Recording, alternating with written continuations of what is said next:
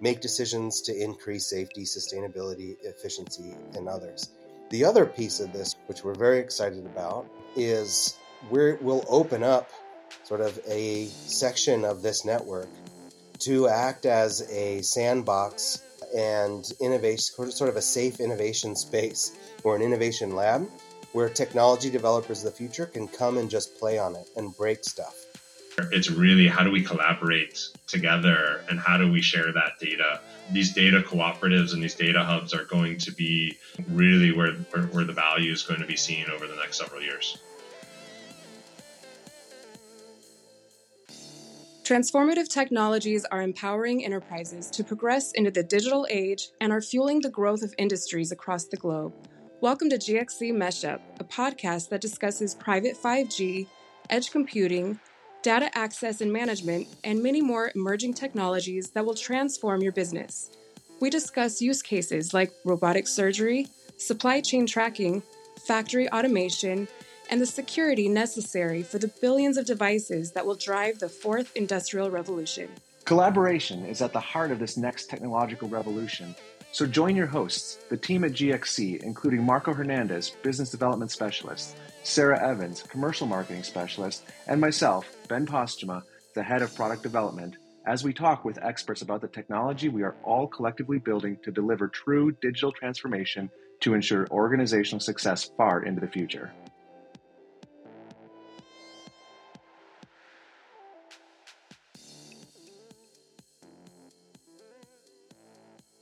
Welcome to the G X C MeshUp. My name is Marco Hernandez. I'm the Manager of Sales Operations at G X C.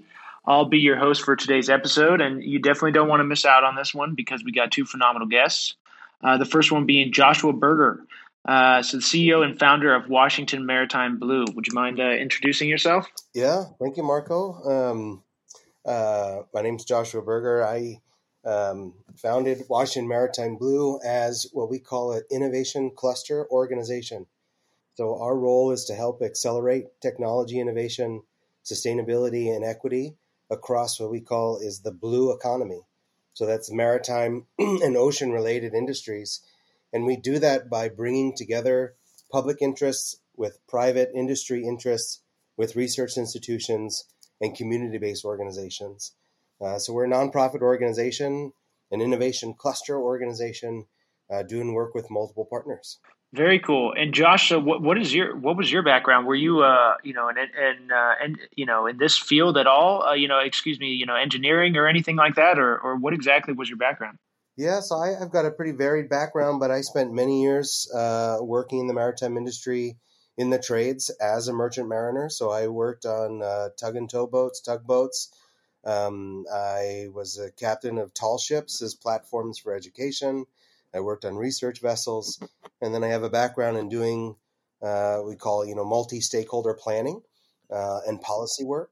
And so I spent a number of years uh, working in the industry, and uh, and then I found myself working for the governor of Washington State, Governor Jay Inslee, as uh, his maritime economic development and policy advisor, as the maritime sector lead, which really um, was where this work was birthed out of, launched from, and uh, spun out into an independent organization.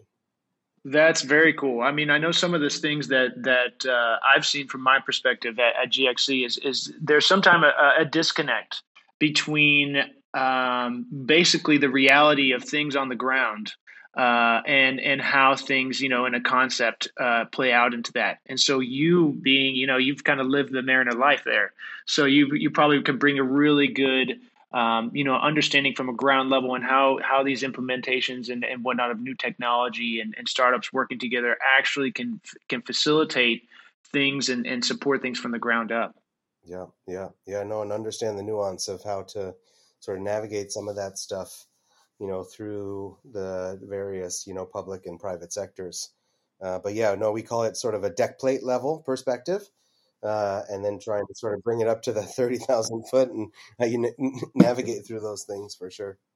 Very nice. Very nice. Well, thank you for the introduction. And then we're also joined by an Aaron Reich, uh, who is uh, Avanade's office uh, in the Avanade's office of the C T O and leads their emerging technology and ventures division. Uh, would you mind t- telling us a little bit about yourself, Aaron? Yeah. Hey, Marco, and thanks for thanks for having me. Yeah. So for those that don't know, Avanade is a professional services company. So we help large organizations uh, with strategy work, technology, and, and building experiences. And I am responsible for what we do globally around emerging tech and venture. So that is the R and D function. So thinking of all the early technology, how we utilize it, and make sure we've got capability in place to be able to serve our clients and guide them. And we do a lot of that work uh, just because of all the excitement that happens in the startup world, understanding, you know, what's happening there and how we how we bring that and bring that specific technology to our clients. Very cool. Aaron, could you give me, tell me about, I'm curious, how, how does how does kind of the evaluation process work for a, a new technology or a startup uh, if when they're wanting to get involved with, um, you know, Avanade's portfolio of companies and whatnot? You know, I, I, I, there's sort of two sides to it. So when it comes to purely the startup side, it's uh, a, a two-way street. So some of that is we've got different partnerships that we have with venture capital firms and other organizations, and we see companies on the portfolio and we go, ooh, that sounds really interesting. That aligns to something we're doing, um, or even, a, you know, in an area that we've been thinking about, and and, and we'll go and meet. And you know, the other side of that is we'll be working, you know, with, say, Joshua Maritime Blue, and they've got, you know, someone that they're working with, or our client is doing something with a startup and we find it that way. And, you know, we just start conversations and do, you know, we've got our own evaluation criteria that we have internally around what makes sense of time horizons and when we want to try to land something. Uh, so it, it's all about sort of us having our furthest out point of view of sort of what is coming and knowing what are we going to do R and D on and what's something that we're going to try to slip in and actually accelerate, because you could actually do something at scale today.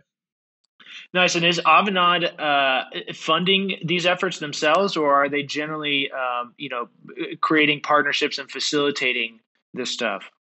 Yeah, so we do not have a venture arm that we've set up that is for R O I and investment in, you know, taking equity. Uh, what we are doing is applying dollars um, to do what you just said, you know, accelerate that and and bring it to clients and through partnerships. Very cool. And so tell me, how, how do y'all how do y'all know each other? You know, Maritime Blue met Av- uh, Avanade and Aaron through the five G Open Innovation Lab, of which Avanade has been an important partner to them. Uh, and we sort of were introduced uh, through, to the Open Innovation Lab and some work that they were doing in the agricultural sector. And uh, said, boy, it would be really um, a great opportunity to, to talk to them about how, you know, this idea of a uh, private enterprise scale five G network could support, you know, the maritime and uh, port and terminal operations industry in a real, in a constrained and really specific geography. And Tacoma was a great match for that, and a lot of work we're doing down there as an organization ourselves, and, and some great work that our member organizations are doing.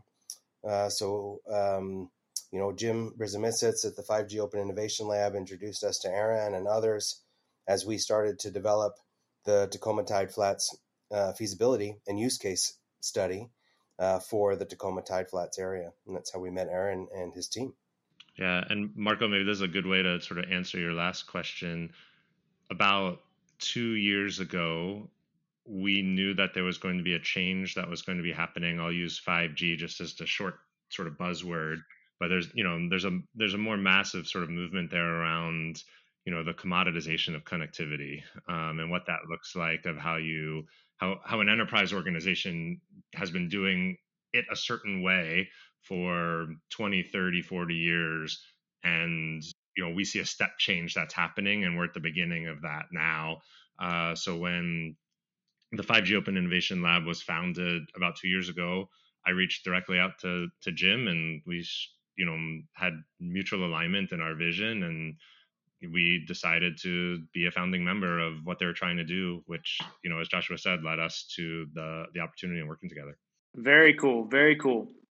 Uh, well, tell me, I, I mean, you you mentioned something there pretty, uh, you know, th- there's a step, you know, that that's being taken. Can you kind of, you know, highlight that a little bit? What what are you kind of seeing um, from that perspective? So obviously there's a lot of technology and innovation if we just narrowly look at five G, but I like to broaden that. And, you know, if you believe sort of a, so we've got a thesis that, you know, pick any of your favorite hyperscaler cloud providers, Amazon, Microsoft, Alibaba, in the way that compute and storage have been commoditized, which basically means if you've got some, if you've got the ability of means and you're some, in most locations in the world, you're going to be able to build something and host that and, and create something around it relatively inexpensively.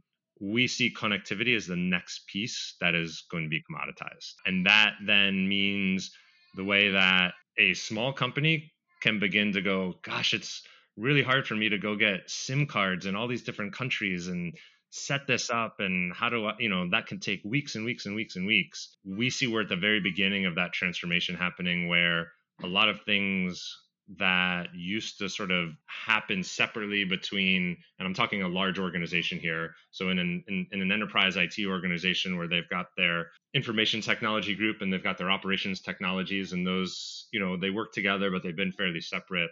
We are seeing those move much more closer together, and that some of that control is going to actually shift over to the I T side of the house, and that you're going to be able to manage a lot of these things within these cloud, um, through these cloud providers versus the traditional way of, I'm going to go have all these contracts with every single country that I'm operating in with all these communication service providers.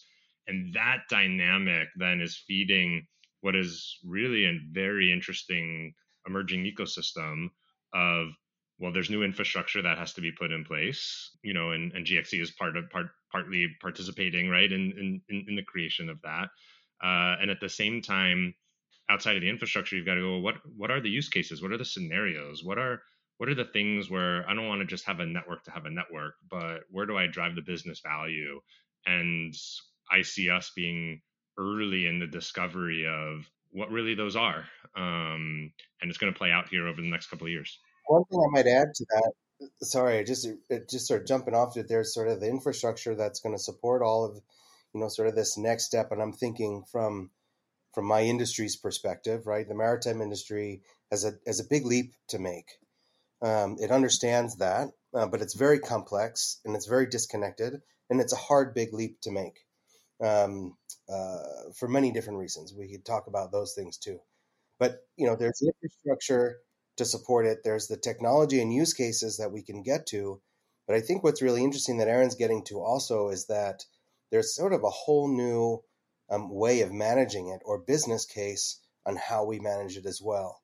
And the five G Open Innovation Lab with Avanade and others are playing with sort of this, now utilizing the ability to set up these private five G networks, but managing it sort of collectively in a new way, that we can bring very sort of disconnected and federated um, industry figuring out how to collaborate around data. And that's sort of, that's the, the very exciting piece of this as well. That is very exciting. And um, I mean, that's, that's kind of where we're seeing, you know, uh, industry four point oh, you know, kind of this, this next quote unquote revolution in the, in this, in these industries and whatnot. What are some of the challenges that y'all are seeing of, of, of, you know, you have these, these innovation labs and you have these groups uh, such as Maritime Blue that's putting together partners, putting together government entities, putting together, um, you know, technology and other things. What are some of the issues or, or challenges that both startups and large organizations have in, in working together and, and really creating and pushing this, Um, you know, we'll call it digital transformation trend forward? You know, what, one thing I might start off, and then I, I'm curious to hear Aaron's answer too, right, from somebody who's been outside the industry. Uh, and we've, you know, we've been through a lot, and we've talked to a lot of stakeholders together and facilitated a number of groups. And, um, you know, I think for us is if you ask somebody outside the maritime or port industry, um, we were just talking at the head of this, you know, what is the Port of Tacoma versus Husky Terminal versus the independent truck drivers versus the third-party um, logistics holders versus um, custom agents. It's a very complex and disconnected system. And so first and foremost, the, the complexity is um, folks who are developing technology for the sector where it would make sense sort of uh, innately don't know where to go or who to talk to, right? People ask me all the time, I want to talk to the uh, you know, operations director of the port of whatever so that I can introduce them to this new to- technology. And it's like, well, no, actually, you need to talk to the operations focus of this privately held terminal operator, and it makes sense really to come over here. So folks don't know where to go, right? They don't sort of the understanding of where each of the technology can fit and how do we bring these together. And that goes everything from, you know, a new technology developers trying to sort of understand the market, get some first demonstration and, and pilot projects in place, all the way to how we set up sort of a collectively managed private network. Um, that's a, that's a major challenge. You know, the, the big part of that is that um, there's lots of separate interests there. And so when we start thinking about how we collaborate on data, it's not like we have just one single port authority that has access to and control over all the data. And if we just had all the technology to put it all in one place and have all the right dashboards and all the right information go in the right place, problem solved. No, there's competition across different terminal operators within a single port. Um, that are competing for various different ships and third party and the beneficial cargo owners. So people don't necessarily want to share data in, in numbers of different ways. So Joshua, uh, on that, so is is it like uh, essentially there is one pool of cash and all these entities are competing for different portions of that cash, or are they all separately, uh, uh, you know, financed? Yeah, it's a little bit more. It's a little bit more complex than that. But you know, essentially. I mean, there's right. Everybody's trying to sort of grow the region's competitiveness because that's going to be good for everybody. And how many boxes are going to come into a certain region, right? And that will help the whole ecosystem. At the same time, they're competing for which dock those boxes are going to show up to, and which warehouse they're going to go before they head off to the Midwest. We're unique here in Washington State, at least. We're unique in that the port, as an entity, is an independent public development authority with an economic development mission and is run by um, certainly its staff, but independently elected officials. It's they're like small towns, right, or small cities. Uh, and then you have the private interests who are doing the work, right? So they're landlord ports. Uh, that's different in different ports and gateways across the country and certainly around the globe. So the business model and where you might insert technology is going to be different everywhere you go, which is why we have organizations like Maritime Blue and our partners to be able to connect back to the technology industry and those who are developing it so we can help understand, navigate, and be a sort of a facilitator between the sector and where and, and where technology is developing. But it starts with sort of some new understandings of what the potential use cases are. And then once you sort of rally behind what's possible, you know, this has been our model, and this is where our engagement with Avanade has come in. Once we sort of can help set the stage together, like, oh, we can do that now? Or I've been thinking about wanting to be able to do this. We can do that if we have the technology in place. Okay, great, we agree. Now let's set up the structure where we can share, utilize, et cetera. Yeah, and one of the places where we see most of it starting is it's education. And that takes just a lot of conversations and meetings to, you know, if someone's been doing something the same way for twenty, thirty, forty years, and then you've got a startup that has rethought that, you look at it and you go, well, I, I understand how that brings efficiency and speed, uh, and maybe it's going to reduce cost in some way. It still is, gosh, we've been doing it in this way. Am I am I really ready to introduce something that is that different? And sometimes it, it, it it's a clear case and it can slip right in. But the majority of the time, it's going to have lots of conversations um, because you've got to build consensus of, of of of people understanding what you're what it's trying to do and how it's going to help. Yeah, I mean, there is a large sort of uh, um, misunderstanding. I, I think this is my sort of commentary. When you say five G and we talk about technology innovation for maritime ports, it means loss of jobs. I don't think that that is the case. And there is a long way to go, right, between um, technology that's going to support efficiency, sustainability, climate impacts, safety. There's a long way to go um, between those things happening, you know, automated to the point where it's replacing a human being, or just changing the nature of the work of the human beings working in the port. Um, but those are sen- those are important and hard and sensitive conversations. So when Aaron's talking about sort of the education that needs to happen, like what this is and what it isn't, right? A five G network isn't something that comes in and puts people out of work. No, it gives us the ability to sort of see the work differently, and then we can then we can adjust how we do work and how we do that for safety, sustainability, efficiency, decarbonization, right? What, you know, all those different goals we see that can be used around it. But um, it's not just about inserting the right tech, uh, at, you know, at any given time.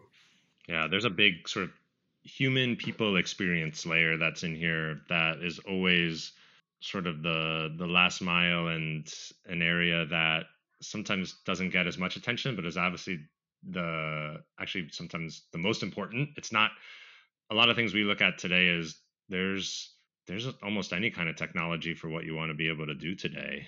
It's really a figuring out, well, what's what's that right one? Where are you going to bring the trust with that across your customers, you know, your employees, your partners, and how do you make sure that you're applying it in the ways for, you know, where the where the organization, or, you know, even if it's for, you know, the Tacoma Tide Flats, where's that? How are you making sure that you're modernizing that for the economic viability of the region?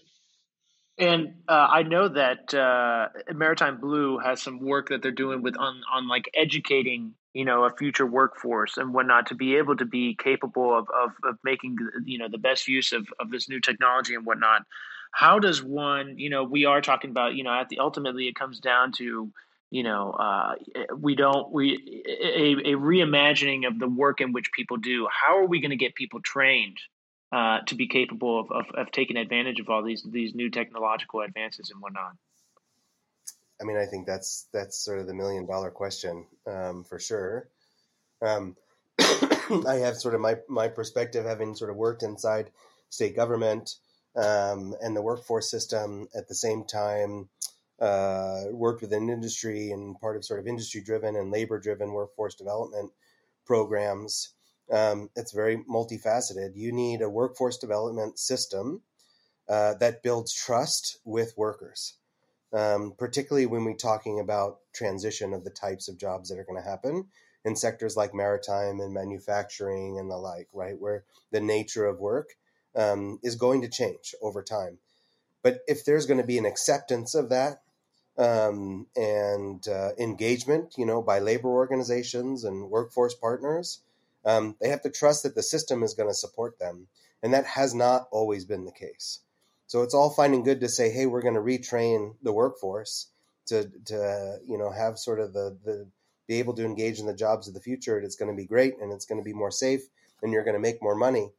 And um, but we sort of need to build some trust with those organizations uh, that we're going to do that well. So I, you know, that's that's really super high level. Uh, um, and at the same time, we need to, um, and this is a lot of the work that Maritime Blue does, is showcase to a next generation of workforce and to a workforce that hasn't traditionally been engaged in an industry.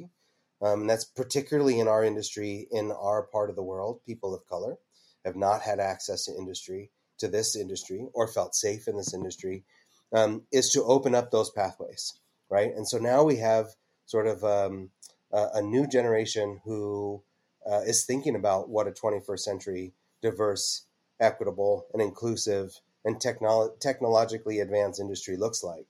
We need to open up those pathways, and so Maritime Blue does a lot of that work as well, is connecting with those communities and providing connection points to employers who are ready to engage on that level. Very nice. Well, t- tell me, uh, I know we've been, we've been talking a lot uh, uh, here about some things, but I wanted to see if y'all could highlight any specific examples. You know, we've been talking about challenges and whatnot, but how about success stories that we've seen of, of facilitating healthy relationships and partnerships between all these different, uh, you know, organizations? I mean, I think a great example is actually the feasibility study that was done for the Tacoma Tide Flats. I mean, that was multiple organizations, and, you know, Joshua will do a better job than me of just the total number of stakeholders. Sorry about that.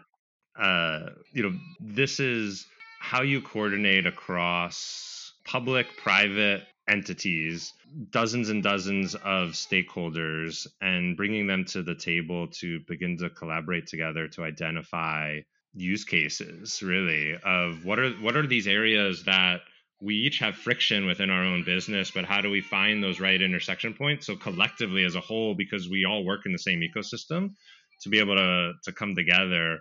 And I think the way that we structured this initial feasibility study was, you know, a mix of interviews with lots of stakeholders, and then actually during the pandemic coming together in a safe space to run in-person workshops and kind of air everything and really in a collaborative way work work through it all, for the group to actually come together with the scenarios. So it's actually the, the the people that are working in that ecosystem going, these are the challenges that we have, and we want to highlight and share. Like if we if we did it in a different way, these are the these are the ones that we're going to see that are going to bring the most value. I see. Joshua, how about, you know, we we touched upon uh, Tacoma Tide Flats. Would you like to kind of do a bit more of a a dive on this and some of the problems or or, or anything that's that's kind of going on there? Yeah. Um. You know, the, the Tacoma, you know, the Puget Sound region, of which Tacoma is a major part, is the third largest container gateway in the U S. Um, and Tacoma is a, is, uh, is a large part of that.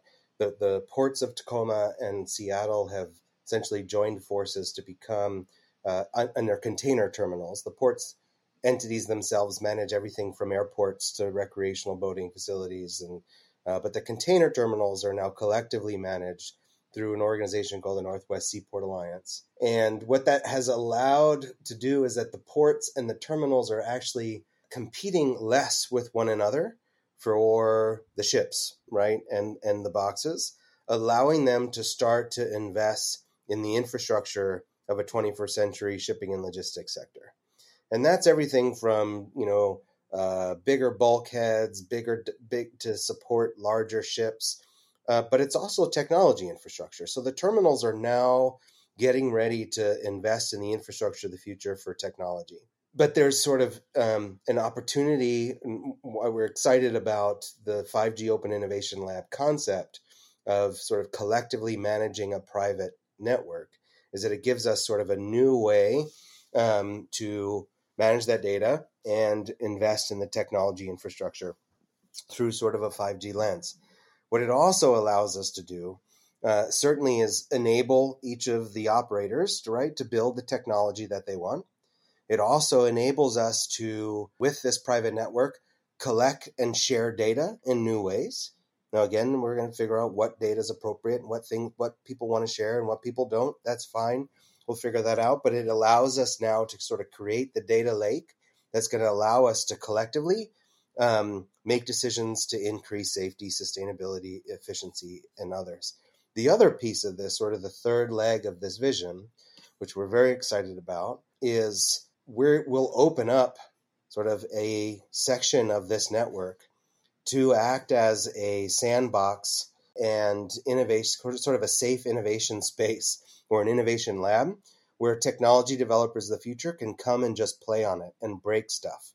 Whether you are designing sort of the, you know, new frequency radio, and again, I'm not a technologist, but if you're figuring out sort of a new radio uh, technology that you want to put into our network and see how it bends around corners and can get through containers, great. If you are developing sort of a software solution to scan containers as they come off the ships and onto trucks, great. Come and play in our network as you're developing these early stage technologies, so you can just come and break stuff. And that will be really unique. It'll certainly drive a lot of economic development to the region because it'll be a network accessible like no others. Um, but it'll also give you access to uh, new markets because we're creating the opportunity for operators to be buying new technology at the same time. So um, that's new and exciting. We're not just sort of plopping in a five G network, you know, and saying, you know, for one terminal or for one port controlled by one entity. We're sort of envisioning a whole new way in which we operate this network and use it to help accelerate technology innovation for the sector.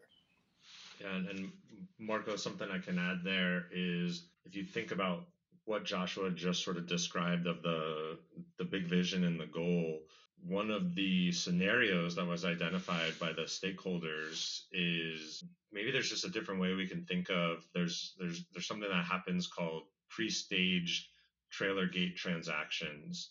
So think about trucks lining up at the front of the, you know, of, of a port terminal and waiting to basically go, hey, this is where you need to go to, you know, grab the container and get the load that you need to to to, to, to keep moving on in the supply chain. Today, that is, you know, there, there's a lot of backlog that's there. There is a lot of, you know, paper-based transactions. Sometimes you don't know exactly where you're pulling up and where you need to go. And through the workshops, we identified, well, what if there was a way to actually do a little bit of digitalization of part of that process? So the way that I think about it is just like when any of us go check in for an airline flight, right? You go online, you enter your code, you check in, and there's a bunch of things that happen in the background that you don't see. That's when you show up at the airport, you're sort of cleared to get through security and, and get on your plane. Imagine if those things could happen because the data was shared across this ecosystem to go, here's the truck and where the truck is, and it's on its way. We know that this is the items that are coming off the ship, and this is the truck that it's going to go on. And so the the people process and the support that's there is sort of still all the same, but you're gaining efficiency because you're going as soon as that truck pulls in, you know, it, it knows exactly where it needs to go. And there's been a bunch of pre-work that sort of happened um, versus a lot of manual work that happens today as, as part of that process, which is just, you know, really gaining some efficiency. Yes. And I mean, uh, this is, you know, coming at a, a very important time. We've seen what, what, what COVID did to the entire supply chain. You know, uh, the resiliency of it, all of it was extremely challenged. And so my understanding is that your, your Maritime Blue, um, five G O I L, all y'all are essentially trying to create a blueprint that can be used in other ports and whatnot, um, you know, across the country, across the world and whatnot, so that we can, you know, universally improve Uh, the supply chain processes and how efficiently the, these uh, systems can work. Yeah, I mean, I think that there's a blueprint in terms of sort of how we might manage and, and operate a network, you know, be it five G, be it with some, you know, on-site edge computing, how it engages with cloud providers, et cetera, um, and how we might collectively manage some of that data. And that blueprint will be relevant for ports that operate similarly to the ones in Tacoma and in the U S, and then it's also giving a place to help accelerate the technology that will feed all of it at the same time, right? To have a network accessible and available to technology developers. So yeah, so, so I think we're both pro- like providing the, the blueprint as well as, you know, sort of the workshop to, to build stuff. Yeah, because it gives the ability for what is some modernization that can happen today, but it also gives a bit of future proofing, not just purely from the network side, but, you know, imagine a startup that is coming and able to work sort of within this sandbox, and they have some different way to be able to look at boats that are coming into a U S port to uncover in a different way, are there foreign objects that are kind of on that, you know, on, on the other side of the ship, you know, instead of sending and, and, and being able to think about some of these things that can maybe start even off land sort of while they're while they're in the water and beginning some processes there. And, and part of a modern network can, can begin to help with some of that versus being restricted purely to the land. Mm-hmm. Before we kind of, um, you know, close things out here, I wanted to talk about specifically private cellular and private wireless networks and why they're going to be such a good fit within this, you know, this space, particularly at ports and terminals and whatnot. And I know we've been t- kind of touching over this, uh, you know, throughout this conversation, but can, can we kind of go into that a little bit, both Joshua and, and Aaron? I mean, you know, I, this is this is a new space for me, um, and I've been learning a lot from Aaron and from our friends at Amdocs and our friends at five G Open Innovation Lab, and as well as our friends at Ericsson and Nokia and everybody else and Microsoft that have all been sort of providing some input and some context to all to all of this. You know, I think what's the opportunity for a private network just allows us to build a new collaborative way to get access to data, right, to use it, and then to manage it and to share it. And I think that's what's really different here, right? You know, within sort of a constrained private network, We sort of build it like a co-op, right? It just allows us to manage data and share data in a whole new way that particularly for our sector and how sort of segregated and siloed every part and piece from the truck to the dock is, uh, is going to be a game changer for us. Yeah, I think the way to think about it is we are going to be in a world that is a combination of public and private networks. And those private networks may end up being at some point whole cities. Some of them will be individual, small geographic locations like a port or an industrial area. And there will be interchange of data between those public and private networks, but those private networks actually allow some flexibility. So if I go back to, you know, what we were talking about at the very beginning of, of the session here and, you know, this modernization that's happening to the networking side, there is efficiencies that that can be gained and some simplification and control um, and visibility into that data across the whole data life cycle from, you know, something hitting a radio tower and that staying behind the firewall without that going out to a private net, uh, to a public network, which we believe is, you know, for specific entities and for specific use cases, extremely valuable.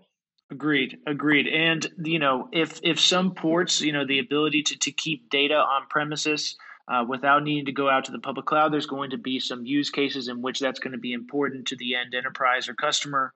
There's going to be the ability to build completely new business models out of stuff, you know, out of, out of these networks, being able to leverage advanced advancements in technology and just being able to really over review and rethink the overall network strategy in general. And, and, you know, there's private networks in general and private cellular really is going to have some, some great uh, cost optimization in it, in which it, it does have the ability to get customized coverage. You know, you can put coverage really where you need it and without really needing to to lay down as much fiber or whatnot and actual physical infrastructure into these very complex areas.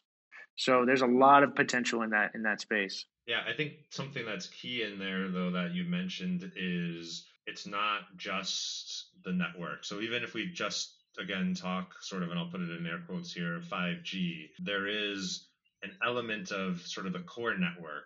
But what we're really talking about, and, and even as Joshua is talking here about what the data ecosystem can can enable, you are bringing combinations of technology together. So you're you're bringing speed and advancements from maybe it's five G, maybe it's advanced Wi-Fi, maybe it's some future version of that, that, that, that that's sort of not in place today, but you're combining that with, you know, computing and being able to do that at the edge. You're combining that with some artificial intelligence uh, as well. And so it's really how you bring multiple technologies together because uh, the network at the end of the day is just going to be a network, and, it, and, and and so all the other pieces that have to sit there that can support that, and, and to have that rich ecosystem of, you know, startups or other organizations coming to be able to build and, and, and show what's possible.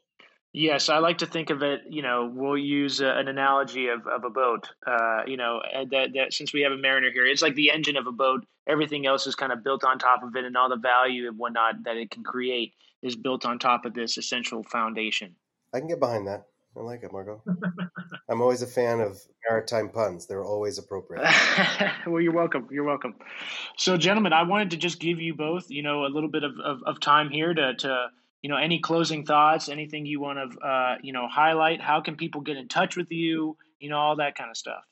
Yeah, I mean, you know, the next stage for this network, the feasibility study, was a tremendous opportunity to bring the stakeholders together and really have, you know, utilities, cities, operators, uh, technology innovators, economic developers, public officials to really come together and understand, you know, what this is and what it isn't. And so it helped really set a stage. Uh, but we are forging ahead. Maritime Blue is an innovation cluster organization. It's become a model uh, for other innovation cluster organizations. And the five, uh, the EDGE cluster was formed to be the owner and operator of this network, um, of which I sit on its uh, inaugural board of directors, uh, along with Jim Brzezmisitz and, and others. Uh, we are uh, right now in the process of Uh, competing for and applying for a significant amount of capital to get the network up and running, uh, to build the infrastructure, the capital side of it, and support its operation for the next four to five years as a pilot scale, and have some initial operators engaged and utilities and cities and engaged in getting it up and running. So I'm knocking on wood here. I'm knocking on the foremast at Maritime Pun, uh, that by September we'll have cash in hand to start actually building out sort of the, the pilot demonstration of this network and the business model and the innovation lab to grow before the end of the calendar year. And so would love folks to come and engage with us in that process. And just to maritime blue dot org under our Joint Innovation Projects is the place to get in touch with us and, and find out more between Maritime Blue and, uh, like I said, the new uh, EDGE cluster. And I say we're just excited to be part of part of this journey. One of the ways that I think about this is, you know, for our clients, many of them are still on their digital transformation journey. Some of them have been on that journey for, you know, five or seven years. A lot of that has been internally focused, thinking of different business models, transforming some of the technology for where they need to go to to, to modernize. The next stage of this is really the beginning of thinking through the participation in, in, in the ecosystems where, where you work across your broad supply chain, and how different multi-party systems come together. And I think the Tacoma Tide Flats is a perfect example of the really early going. We may still need, for all the individual stakeholders that are, you know, participating in that ecosystem, they still may need to do parts of their own digital transformation. But for the overall ecosystem that's there, it's really, how do we collaborate together and how do we share that data? These data cooperatives and these data hubs are going to be really where, where, where the value is going to be seen over the next several years. And you can always reach me at either avanade dot com or probably more easily, you know, just on ping me on LinkedIn. Very nice. Well, gentlemen, it's been an absolute pleasure talking to you both. Uh, I know, I know, we're excited at G X C about, you know, all the opportunities, uh, you know, in private cellular and whatnot, and, and it seems like like both Avanade and, and Maritime Blue are really in a phenomenal spot to to contribute a significant amount to this ecosystem and, and really provide a lot of value to a lot of different people uh, that will, you know, go kind of matriculate out to every, you know, us, a lot of us on an everyday basis. So thank you both so much for your time, and, and uh, I've really enjoyed the conversation. Yeah, thank you, Marco. Yeah, appreciate the opportunity. Good to, good to chat alongside you, Aaron. Well, thank you very much. Appreciate it. Absolutely. Thanks, y'all. Thank you all for joining this fantastic discussion. Be sure to stay tuned for more exciting and informational guests here on G X C MeshUp.